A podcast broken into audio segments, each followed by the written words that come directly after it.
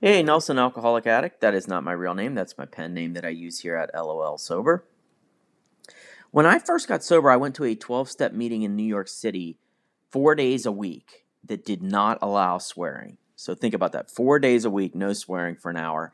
And they put up these laminated signs. And um, if you can just pause for one moment and reflect upon that mixture, it's New York City people who are alcoholics and addicts and not allowed to whip out any four letter words. if you've been on the subway for 10 seconds, you know how hard.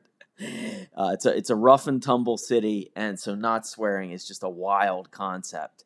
Um, make no mistake, it happened every meeting that someone lobbed out an F bomb or three or five, but the chairperson would always gently say, No cursing, please, no cursing, please. And um, the people always they usually responded quite well and they didn't swear anymore and that so that was that was interesting. I was the chairperson quite a few of those meetings um, even early in sobriety and it was it was tough man. People would come in hot you know and they'd be dropping bad words and you're like i'm sorry no cursing please. Um, but we did it. It was group conscience and it was really interesting.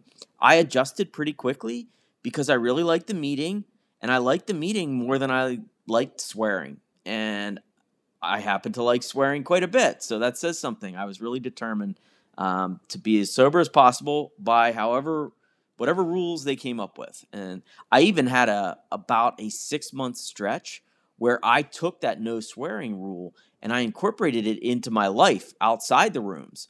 And so I, I ended up not using much bad language for, for quite a long time. And you know what? Might sound crazy, it helped. It really did. It helped my serenity just a little bit, you know, just a bit. It helped me do a little less gossiping, a little less bad mouthing of people. And when I did need to unload about something, I generally found without the swear words that I was throwing fastballs that were just like 10 miles per hour slower. So it, it, it actually helped.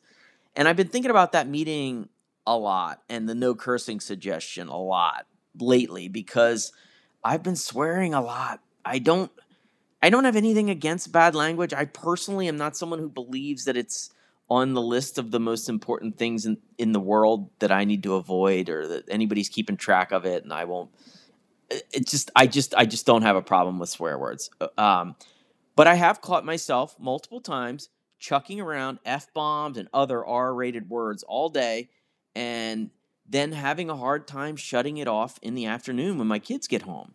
And also, it's really hard sometimes you're in a in a work meeting where it's just not appropriate maybe to not be swearing, you know? It's just nobody needs to hear that aggressive language in a business setting. I don't want to be fired for swear words, right? So um so those are really bad signs for me. I mean, it means I'm just like a tad adrift, just a, a little bit off with my spiritual gas tank.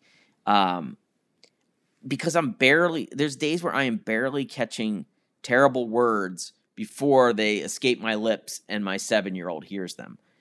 I don't really want to be that dad. I don't want to be that dad that's that's cursing all the time in front of their kids. I actually saw what that looks like the other day. Um, when I had my my first grader down at the school playground for a while, and there was a kid. He was maybe eight or nine years old, a little older than my daughter, and he was just walking around from each piece of equipment, from the slides to the jungle gym to to the the swings, and at each spot he just would yell randomly, "What the hell is going on?" over and over again. What the hell is going on? And it was clear he'd heard that somewhere and he knew it was something he shouldn't be saying and he just couldn't resist. He just had to. And I'll never forget the sight of him careening around on this mulch all this equipment, all these confused little kids. Just he's just screaming at everything and everybody. What the hell is going on? I don't really want to spawn any any small humans that that are doing that. Um, I I noticed myself. I also noticed that uh, swearing at a at a couple meetings that I went to, and and it was more than usual. I don't really. It doesn't really like I can't say it deeply bothers me, but I, I found myself doing a little bit more than usual over the past six months or so.